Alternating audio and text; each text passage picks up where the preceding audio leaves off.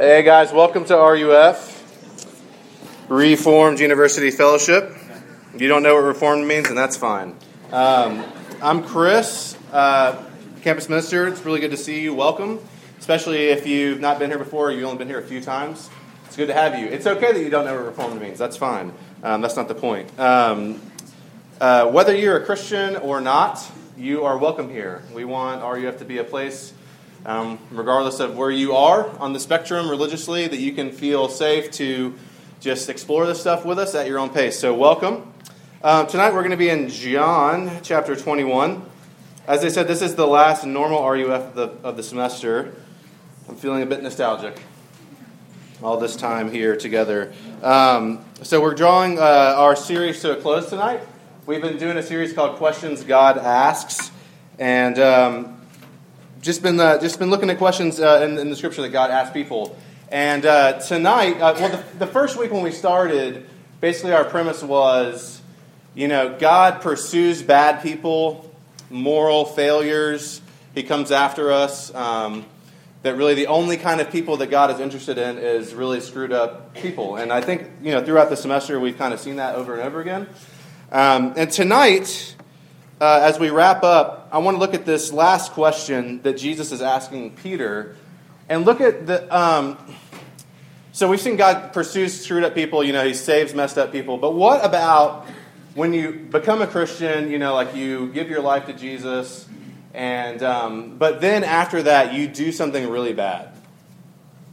What do you do with your sin, with your failure, after you already belong to Jesus and you're supposed to know better?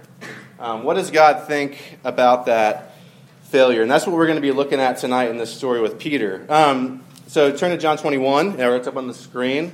Um, just some context before we, we get going. Uh, John 21. John 21 is the last chapter in John, um, and really everything in John has wrapped up already in chapter 20.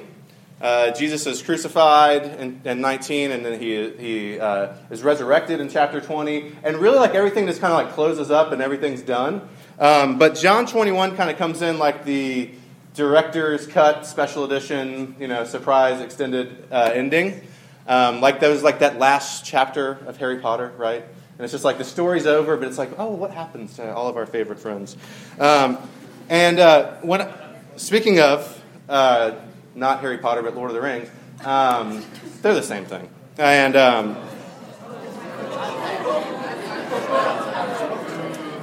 I will wait for you to calm down. Um, when I was a senior in high school, the Fellowship of the Ring came out, and you guys are like, I don't even remember when the Fellowship of the Ring came out. Um, and I went to see it with my high school girlfriend to, at the theater. And um, as you know, probably, the Fellowship of the Ring is the first of three Lord of the Rings movies. And um, so we went to see the movie, and it was great, and it was epic and super long. And um, at the end, you know, it's like the fellowship is there, and they're like looking down over Middle Earth, you know, and it's like this epic music. And then it goes to the black screen, and immediately this guy in the front stood up and he was like, "You're kidding!" Like that's it. Like clearly he did not know that there were two other subsequent movies after that, and that's a true story. Um, I'm like, why are you even here? It's like the midnight showing. Like, how did you not know that? And because um, that would really be a bummer, right? Like, what happened to all of our friends and like the ring and like evil in the world? Like, what um, what happened? Um, if John ended his gospel at chapter 20, there would be one major loose end that he had not tied up, and that is Jesus' relationship with this man Peter. Um, so John wraps it up in verse uh, chapter 21 with this question and answer between Jesus and Peter. So let's look at that. Uh, John 21, we're going to start reading in verse 1, but we're really kind of focusing on 15 through 19. So uh, listen, this is God's word, believe it or not. After this, Jesus revealed himself again to the disciples by the Sea of Tiberias. And he revealed himself in this way Simon Peter, Thomas called the twin, Nathanael of Cana in Galilee, the sons of Zebedee, and two others of his disciples were together. Simon Peter said to them, I'm going fishing. And they said to him, We will go with you. They went out and got in the boat, but that night they caught nothing. Just as day was breaking, Jesus stood on the shore. Yet the disciples did not know that it was Jesus. Jesus said to them, Children, do you have any fish? They answered him, No. And he said to them, Cast the net on the right side of the boat, and you will find some. So they cast it, and now they were not able to haul it in because of the quantity of fish. That disciple whom Jesus loved, that's John, that disciple whom Jesus loved, therefore said to Peter, It is the Lord. And when Simon Peter heard that it was the Lord, he put on his outer garment, for he was stripped for work, and threw himself into the sea. The other disciples came in the boat, dragging the net full of fish, for they were not far off from the land, but about a hundred yards off. And when they got out on land, they saw a charcoal fire in place, with fish laid out on it, and bread. And Jesus said to them, Bring some of the fish that you have just caught. So Simon Peter went aboard and hauled the net ashore full of large fish, 153 of them. And although there were so many, the net was not torn. Jesus said to them, Come and have breakfast. Now, none of the disciples dared to ask him, Who are you? They knew it was the Lord. Jesus came and took the bread and gave it to them, and so with the fish. This was now the third time that Jesus was, was revealed to the disciples after he was raised from the dead. When they had finished breakfast, Jesus said to Simon Peter, Simon, son of John, do you love me more than these? And he said to him, Yes, Lord, you know that I love you. He said to him, Feed my lambs. He said to him a second time, Simon, son of John, do you love me? And he said to him, Yes, Lord, you know that I love you. He said to him, Tend my sheep. And he said to him the third time, Simon, son of John, do you love me? Peter was grieved because he had said to him the third time, Do you love me? And he said to him, Lord, you know everything. You know that I love you. Jesus said to him, Feed my sheep. Truly, truly, I say to you, when you were young, you used to dress yourself and walk wherever you wanted. But when you're old, you will stretch out your hands, and another will dress you and carry you where you do not want to go. This he said to show by what kind of death he was to glorify God. And after saying this, he said to him, Follow me. It's the word of the Lord. Let's ask his blessing. Uh, Father, we thank you again for your word. Lord, we thank you for this semester that you've carried us through this series, Lord, and we give you thanks um, that you engage with us, that you are not some unseen, distant Lord, um, Lord, but you are very active. You're active in your word, you're active with engaging us, asking us questions, Lord. Um, you desire to hear from us, uh, which amazes us. Um, Lord, tonight we desire to hear from you. Uh, would you come and be with us in your word, we pray. In Jesus' name, amen. Um, so basically, tonight, this is just a tale of failure and restoration. A person that has failed and someone that has being restored. And I hope that through this story, we can find confidence as failures, that God will accept us and that God will restore us. So, really, just as our roadmap, just two points. I want to look at the burden of failure and the beauty of restoration. So, the burden of failure and the beauty of restoration. So, first, the burden of failure. Um, here's why this would have been a cliffhanger. So, if, if you were reading John and you, had no, and you had kind of been keeping up with what was going on, and it ended, you would have been thinking, what happened to Peter? That's what I want to know. You know, got to tell me what happened with Peter. All right, so here's Peter's story. Uh, Peter really screwed up. He did something really, really stupid. Um, Peter was one of Jesus' disciples, so that meant that he was one of Jesus' followers. And Jesus had a lot of disciples. He had hundreds of disciples, maybe even. But he had a certain group of 12 guys that were called the 12. And um, they were closest with Jesus, they were his closest friends. And of the 12, so Jesus' closest friends, he had three that were really, really, really close to him Peter, James, and John. There's certain times in the Gospels where Jesus does something uh, spectacular and he only brings Peter, James, and John to see it. So they were Jesus' literally his best friends in the world. And uh, no one had to tell, to tell uh, Peter that he was special. No one had to tell Peter that he was awesome because Peter already knew that he was special and awesome. Um, you know, it's funny, like, I, I was telling people, oh, we're going to talk about Peter. And they're like, oh, I love Peter. You know, because Peter, if you read the Gospels, is really one of the most lovable, if not the most lovable characters in all of the New Testament. Um, because he is like really, um, bounces back and forth between being this amazing and just like deep and like getting everything right and then like being really, really, really stupid. Um, but he was always going 90 do nothing. He was full of confidence. Um, and actually, Peter's name wasn't Peter, Peter's name was Simon. So you might be like, why are we talking about this Peter guy? There's a Simon person in the text. Um, his nickname was Peter uh, because Jesus, Jesus nicknamed him Peter, and Peter means rock. So Peter was the original the rock, and um, that's right. And uh, and so so Peter, but the, Jesus called Peter the rock because Peter was the only one that had the guts. When Jesus said, "Remember we looked at that passage, who do people say I am?" And Peter's the one that says, "You're the Messiah." Peter's the only one that had the guts to say that you're the Messiah, and so Jesus called him the rock um, because th- he had a foundation. He knew who Jesus was. Uh, I love Frederick Buechner says this about Peter's name. He says, A rock isn't the prettiest thing in creation or the smartest, which is very true about Peter. And if it gets rolling in the wrong direction, watch out. But there's no nonsense about a rock. And once it settles down, it's pretty much there to stay. There's not a lot you can do to change a rock or crack it or get under its skin. And barring earthquakes, you can depend on it about as much as you can depend on anything. Peter was like the confident, reliable, like the head of the apostles in a lot of ways. He was the solid one. And the thing that was most that, that Peter was most confident about about himself was that he was totally sold out to Jesus. He was totally committed to Jesus, even when everyone else wasn't. Peter was always there. Mark says this about Peter, and this is where Peter starts to get into some trouble.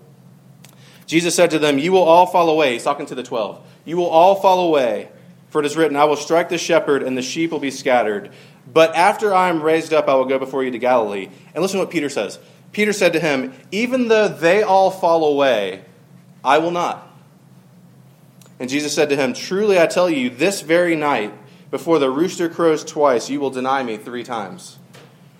But Peter said emphatically, If I must die with you, I will not deny you. So Peter's saying, like, even all these scrubs, you know, these scrub disciples, these losers, if they all fall away, I will not. Even if I have to die, I will not abandon you. I will not deny you. But when Jesus, this very night, because imagine that, Jesus is right. Um, uh, I love Jesus always saying something. Peter's like, no, no, no, no, no, no, no. That's not going to happen. Uh, Jesus is like, oh, you know, it's amazing how patient Jesus actually is with Peter. But that very night, uh, Jesus is, is having his trial, this terrible sort of kangaroo court, and he's being um, condemned. And a little girl comes up to Peter. He's like kind of like away and he's watching. A li- literally, a little servant girl comes up to Peter and she's like, hey, weren't you with Jesus too? And he's like, I. He actually says, I don't even know what the words you're saying mean. Like, what are the words that are coming out of your mouth? Um, uh, but a little girl, like he doesn't even have the guts. He was the one that said Jesus is the Messiah. Now he doesn't even have the guts to tell a little girl, yes, I know who Jesus is. And then someone else, the girl starts spreading it around. Someone else asks, and he says, no, no, no, no, no, no. And then it says this After an interval of, of about an hour, still another insisted, saying, Certainly this man was also with him, for he too is a Galilean. So basically, it meant that Peter had like this sort of hick accent, really, seriously. Um, and it, it, gave him away. But Peter said, Man, I do not know what you are talking about. And immediately while he was still speaking, the rooster crowed. And the Lord turned and looked at Peter, and Peter remembered the saying of the Lord, how he had said to him, Before the rooster crows today, you will deny me three times. And he went out and wept bitterly. Peter talked a big game. He was the one that was never going to deny Jesus. And now, when he had skin in the game, when Jesus needed him, when Jesus needed an advocate more than he had ever needed an advocate, Peter denies him. He turns his back on him because he's afraid. Because you can imagine, right? If you were Peter, like this guy's getting turned over and like beaten and they're going to crucify him, like you don't want to say I was with him either, right? Because what might happen to you? So Peter gives in to fear and betrays Jesus. And it's a terrible feeling to be betrayed. I mean, it's kind of like a big word. Maybe you don't know what it's like to be betrayed, but someone to kind of stab you in the back, do something they told you they weren't going to do. Um, it's a bad feeling. But maybe even a worse feeling is being the one that has betrayed someone. I don't know if you guys have ever done that, if you've ever like told someone, "I would never do that," like I would never date that guy, yet here we are, you know. Um, and there's this like this this terrible feeling, you know, this sick feeling in your stomach um, because you can't take it back because it's already it's already happened. Uh, when I was nine, um, at the height of my brilliance, uh, Street Fighter was really big. Street Fighter Two when I was nine. Okay, I have some guys interested in the room now, and um, for Halloween, I wanted to be Ryu from Street Fighter. He's like the, the ultimate like awesome guy in Street Fighter. He's like this kind of like a karate with this white. Anyway, um, and so I wanted to be Ryu, and I had like the white pants and like the white. It was like a robe with like the red belt and like the red headbands, you know, and um, and but you know, you can't like go. You didn't wear shoes, and you can't like just go out like trick or treating with no shoes. And all I had was like these terrible like Fila. Remember Fila? Is that still a thing? They still make shoes. Okay, um, like these Fila sneakers, and they were awful. And Ryu would never wear Fila sneakers. So um, my mom, it was just me and my mom. Uh, I was raised just me and my mom, and uh, and so she and she worked a lot. But anyway, um, she had these moccasins, and I was like, you know, Ryu, if he had to wear shoes they would clearly be like moccasins, and uh, they were perfect. And you know, so I, uh, I asked my mom. I said, "Mom, can I can I wear these moccasins for Halloween?" And she said, "No, they had this like some kind of sentimental value, some excuse." Um, like she was 15 and someone gave them to her and they had died or something, you know, like some something lame. And um, and so I was like, okay, sure. And I was like, well, I won't, I won't, I won't use them. But she went to work that night, so, uh, seeing my opportunity, I went to the closet, I got the moccasins, and I wore them. But the only problem was when I got out, some friends of mine were, and I were like, there was a caulk gun, you know, and we were playing with it, and like it popped like all over the moccasins. And um, if you know anything about caulk, it doesn't really come off. It's it's on there for good. And um, and so I got caulk all over these moccasins, and it was a te- I mean it's a terrible feeling, right? It's like my mom, she's like literally working nights to like you know to support me and like all this. And you know I, I did what I told what I told her I wouldn't I wouldn't do.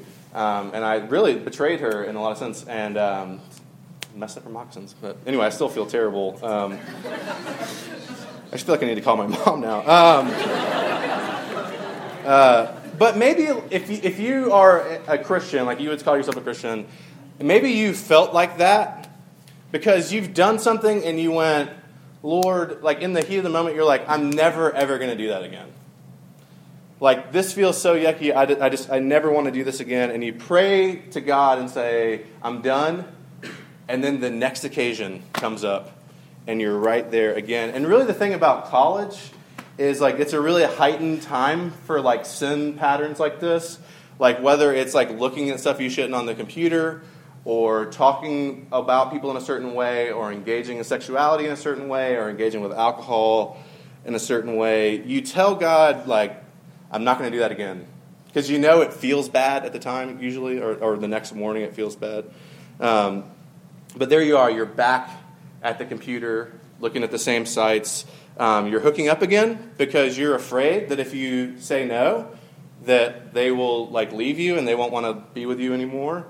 Um, or uh, you're saying yes to more drinks because if you say no, then you won't be accepted in this group anymore. Maybe they want to, won't want to be your friend anymore. Or, or you talk about someone in a certain way because you know only by putting someone down do you feel good about yourself.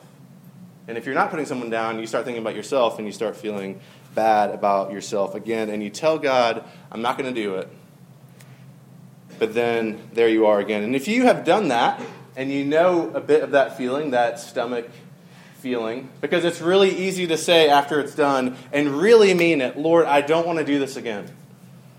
Um, and if you've done it again, you know what it feels like to be Peter. You know what it feels like a, li- a little bit to be Peter, and you know the burden, how it does feel burdensome to fail um, morally. It feels like a burden. Uh, but take heart because Jesus wants to come in to take that burden of failure and show us the beauty of restoration. So, the beauty of restoration. Um, so, back to where we are in the text here. Um, this is actually the first time that John records that Jesus talked to Peter after Peter denied him. Um, and it's interesting. It says that, that it's, it's like it's funny, like the little like details in a gospel story. Like it says there's 153 fish. You're like, why? Why? I mean, which is a good, it's like, because there was actually 153 fish, and it's like this is a good reminder that this thing actually happened. Um, but John says that Jesus has a charcoal fire going. And this is actually the same kind of fire that Jesus was looking across at to Peter before. Jesus, uh, Peter was warming his hands around this fire when he denied Jesus, and it says that Jesus looked at him. And now Jesus is looking at Peter across a charcoal fire again. Like these things are going to start to add up, that Jesus is taking us back to that moment. So imagine that you're Peter. Put yourself in his sandals. Um, and uh, that was a cheap, cheap joke. All right. Um, yeah, thank you, Footsie. Um, uh, so you're sitting around this fire, right, with your best friends, and one of your friends, you know, well, interestingly, died and then rose from the dead. Um, so there's that angle that many of us don't know how that feels. I hope. And uh, so you're sitting there, and like you've betrayed one of your friends, but like no one wants to talk about it, right? So there's just like this sort of awkward tension, you know, like worse than like the middle school lunch table, you know, um, because there's this thing between you and this other person, and everybody knows, but nobody's talking about it. So, ladies, take heart that this thing happens to men too. Um, and imagine what must be going through Peter's mind, right? Because Jesus hasn't talked to him about it. He hasn't addressed him about his denial. So if you're Peter, you got to be sitting there thinking like, okay, this is awkward. Um, this is hard. Like, Jesus is there, and like clearly Jesus isn't kicking me out of the group. Like, I haven't been hit by lightning um, or anything. But like, there's no way that Jesus feels the same about me now as he did when I was like confessing that he was the Messiah and everything was great. Like, I know Jesus is going to keep me in the group, but like, does he want to? Or does he just have to? Um, does he love me, or is he just putting up, putting up with me? Um, these things had to be going through Peter's mind. And like in the swirl of all this insecurity and uncertainty, Jesus looks at Peter and he says, Simon, son of Jonah, do you love me? It's interesting. He doesn't call him Peter, right? His special name. He calls him Simon again, right? Because the thing that had made Simon Peter, a rock, was confessing Jesus, and now that he had denied Jesus, he doesn't have that foundation anymore. Um, so Jesus asks him, Do you, it's interesting, he says, Do you love me more than these? By these, he means the other disciples. Like, hey, do you love me more than the rest of these guys love me? Would you think is remember what Peter said? Even if they all fall away, I will not. So he's saying, Do you love me um, more than these other disciples do? And Peter's answer is really honest. Um, he doesn't say, like, No, Lord, I haven't loved you enough. He says, like, Yes, I do. Um, you know that I love you. Um, it's, a hum- it's actually is a very humble answer. And so he says, Okay, tend my lambs. Okay, that's nice, right? Because Peter was a shepherd. You know, like people in ministry, they call them shepherds. So he says, Okay, you love me, feed my lambs. And then he asks him again, Do you love me? He says, Yes. He says, Tend my sheep. And he asks him a third time. And that's where it gets really, really hard for Peter. Um, it actually says, Peter was grieved because he said to him a third time, Do you love me? Because Jesus just like went, went there, you know? Um, he asked him three times, three questions for three denials. He basically just brought up the thing that everyone was thinking about. He just highlighted the fact that Peter denied him. Uh, he's, he pointed out Peter's failure.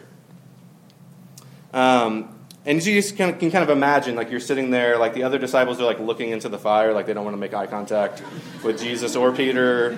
They're not really sure the outcome. Um, you know, Peter is, I mean, he's got to be like just looking at the ground, right? I mean, like, what do you, where do you, where do you look, you know?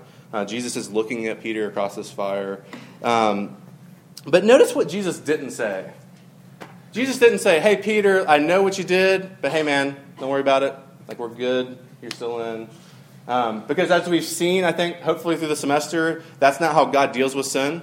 Our sin is a bigger deal. Like, when we have a problem with somebody, and like, we just want to be like, hey, you know, like hug it out. It's not a big deal. Like we won't talk about that, right? Like we don't need to talk about that. It's in the past. I hear that all the time.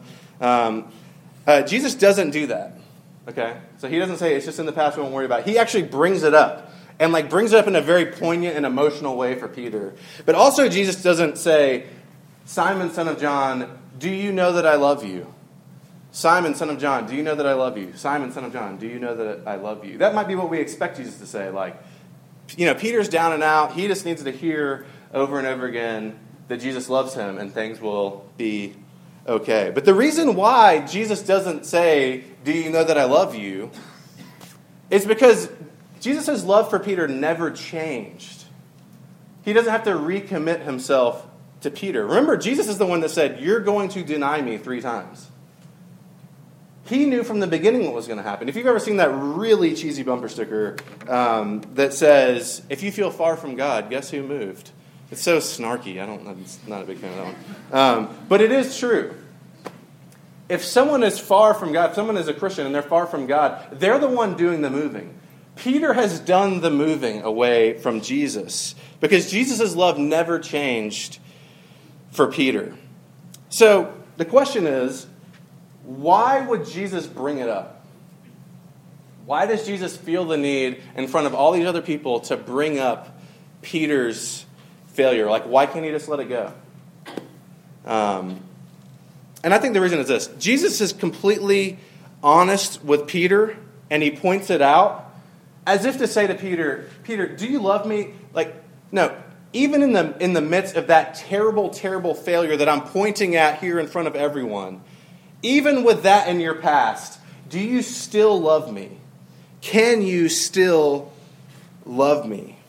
He's basically pointing at Peter's shameful moment and saying, even with that, will you love me? Or will you keep that thing, will you let that thing keep you from loving me? Can you love me even though you are a failure? And that we're all being honest about that. Um, you know, it's, it's not what we do. We don't just not bring it up and pretend it's going to be all right. Jesus brings it up in order to make it all right.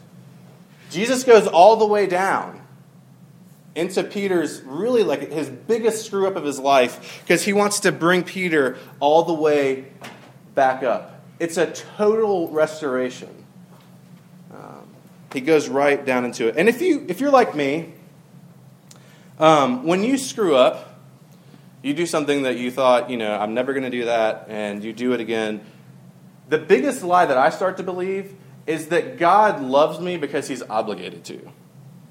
Like, like you know, he liked me when I was do, when I was doing things better, but now like he loved me and he liked me then, but now he just loves me. He doesn't like me anymore. Um, that something in God changes, uh, and, and like I tend to think like Jesus died so that God would have to love me even when He doesn't want to love me.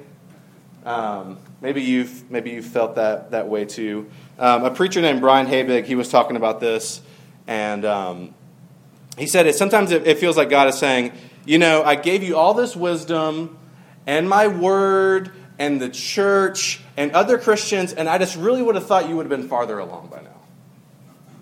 You know, it's like the dad that's like, you know, I'm not mad, just disappointed. You know, it gives you that look, that disappointing look. Um, have you ever felt like that? Have you ever felt like, you know, God saved you and then he had these great expectations for you, but then like you kind of screwed up and he's like, you know, I guess I got to hold on to this one because Jesus died for them, but I really wish I didn't have to. They should be farther along by now. They're supposed to be doing better by this point. Um, and what we see here is Jesus going all the way into Peter's failure, never flinching about it. He always knew about it. And he wants to bring Peter totally, totally out. When I was an RUF intern, um, I was talking with a student about Romans 8. And uh, there's this great passage in there. Uh, For I'm sure that neither death, nor life, nor angels, nor rulers, nor things present, nor things to come, nor powers, nor height, nor depth, nor anything else in all creation, what will be able to separate us from the love of God in Christ Jesus our Lord. I remember this guy was a freshman and he looked at me with tears in his eyes and he said, You know, I read that passage, and for the first time I realized that nothing can separate me from Jesus, and that means even I can't separate me from Jesus. Um, my failure, my screw up, my lack of growth can't separate me from Jesus. Um, if you belong to the Lord Jesus tonight, you can't fail out of that love. You can't sin so bad that he will give up on you or just keep you around, but just kind of like put you on the shelf and stick you on like the, the JV team. Um, Jesus' love toward you cannot change. Um, and he isn't afraid to go all the way down into your failure. He isn't afraid of your failure. Neither should you be. Um, I got a text from someone the other day whose name I will not mention because I don't want to embarrass her. And um, she, she texted me and she said um, one of the things that she had learned through her time in college was that God doesn't use my mistakes to make me feel like a failure, but to point me to Jesus and his work on the cross. God doesn't point out our failures to make us feel like crap. So they'd be like, you know what? And you better believe that even though you suck, I still love you, and like feel bad about that. Feel really crappy about that. He doesn't, he doesn't do that. He, he points out our failures to drive us to Jesus. Uh, and that's good news, whether you're a Christian or you're not, or you're not yet a Christian. Um, because that means that whatever you've done and whatever you might do, you can still be loved by God. Um, God points out our failures if to say, I still love you even though you've screwed up. Will you still love me even though you've screwed up?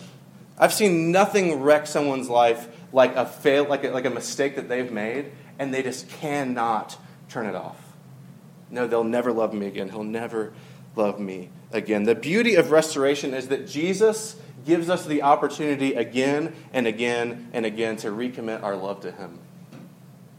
And He never stops giving us that opportunity. Um, so if you screwed up tonight, or you feel cold towards God, or you feel distant, or you haven't put your faith in Jesus, I, I want you to imagine Jesus looking across that fire at you. Um, and I want you to hear Jesus speaking across that fire, or speaking from that computer screen, or across the bed, or across the bar. And I want you to see Jesus looking at you, and I want you to hear him saying, Can you still love me? Will you still love me? And uh, to end the, you know, our semester and the series, um, I just want to leave with one more promise. Uh, it's not totally related, but sort of. Um, if you feel cold towards God, and I, I know, like, look, David Bazan, who I love his music, and you're probably tired of hearing from him. Um, uh, he, he, he has a line. He says, "I still have never seen you, and some days I don't love you at all." And it's a very honest statement to God. If you feel like that, if you're like, you know what, most days I just go through the motions, and like I don't really love God like I like I want to. Um, I don't feel that warmth toward Him. I don't feel that excitement um, you know, this and this is a promise for those of us that like when we read the Bible for ten minutes, we're like, oh my gosh, I made ten minutes. But like you could kill three hours on like GTA or Pinterest, um, or that like you, you, know you just get energized about anything else, intramurals, whatever it is, but you just like can't seem to get energized about like the gospel. You're like, I know it's supposed to be important, but like I really just want to watch America's Next Top Model. Um, uh, if that's you, and if that bothers you, as I'm sure it does most of you, I want to read one verse from Deuteronomy 30, which is not where you thought we were going. Um, you're like, Deuteronomy. Never heard of it. Um, listen to this promise that God makes. When He comes back, this starts now, but when He comes back, you know how we say He's going to put everything to rights? And He's going to make all the sad things come untrue. Listen to what, what it says God will do. And the Lord your God will circumcise your heart, like he will cut off part of your heart, he will cleanse your heart. The Lord your God will circumcise your heart and the heart of your offspring, so that you will love the Lord your God with all your heart and with all your soul, that you may live. If you belong to Jesus and you feel cold toward him, God's going to fix that. He's going to fix your heart, He's going to fix mine. And that's good news. So uh, let's, let's love him. Let's pray to him. Uh, Father, we thank you that um, we have hope. Um, Lord, indeed, that the sad things will come untrue. Um, Lord, we have hope uh, that our best days are not behind us, uh, but the best uh, is yet to come. Lord, we give you thanks for that. We give you thanks that it's secure in you. And Lord, we thank you that you abide with us. Lord, when we're living and when we're dying, you're with us. When we are just on fire, um, knocking down doors, Lord, that you love us. And then we are in the depths when we just want to do nothing more than deny you because it would make it so much easier for us. Lord, thank you that you abide with us. Lord, teach that to our hearts, sink it into our hearts that we might be changed from the inside out. I pray in Jesus' name.